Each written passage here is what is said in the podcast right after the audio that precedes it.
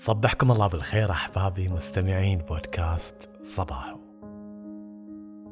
من آخر حلقة نزلتها لكم في مارس الماضي واللي كانت بعنوان استراحة محارب. كل أسبوع يمر علي بدون ما أنزل حلقة يكون أسبوع صعب علي. وكل ما طالت المدة كل ما زادت صعوبة الأمر علي. إي والله أشعر بأني مقصر في حقكم. رغم أن الظروف اللي أواجهها في الوقت الحالي تصعب علي إعداد وتسجيل الحلقات. واللي يزيدني وجع رسائل المتابعين بأني طولت الغيبة وبأنهم ينتظروا رجعتي بفارغ الصبر. هالرسائل تحط على ظهري حمل ومسؤولية ثقيلة جدا جدا. أشعر بسببها بالتقصير في حق كل المستمعين صدقوني خلال الخمس سنوات أو الست سنوات الماضية فكرت أكثر من مرة إني أوقف رحلة صباحو لكن في كل مرة أفكر فيها بهالفكرة توصلني رسالة تخليني أغير رأيي تماما. لما توصلك رسالة تقول لك أنت غيرت حياتي بحلقاتك. أو رسالة تقول لك أنا كنت مصاب باكتئاب وما قدرت أطلع منه إلا بحلقات صباحو أو رسالة تقول إن حياتي صارت أسعد وأفضل بسبب كلماتك. لما تقرأ هالنوع من الرسائل تقول لنفسك كيف تتجرأ إنك تمنع كل هذا عن الناس.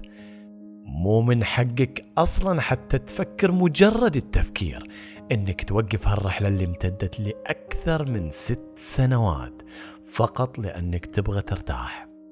راحتك مو سبب كافي يا أحمد لأنك تمنع الناس من كلماتك اللي غيرت حياة الكثيرين من اللي يحبوك.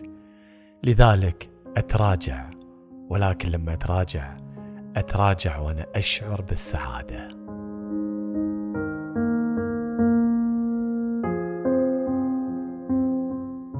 خلال غيابي الفترة الماضية كنت كل ما أنظر للمايك ولأجهزة التسجيل أشعر بلوعة وحرقة من عدم تمكني إنتاج حلقات مثل أول.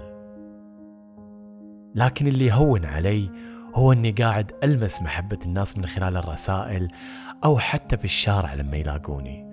صدقوني توقفي له أسباب أقوى مني تصعب علي مسألة إنتاج حلقات بشكل دوري ومستمر. وأنا ما أبي أسجل حلقة هالأسبوع وما تلاقوا حلقة الأسبوع القادم.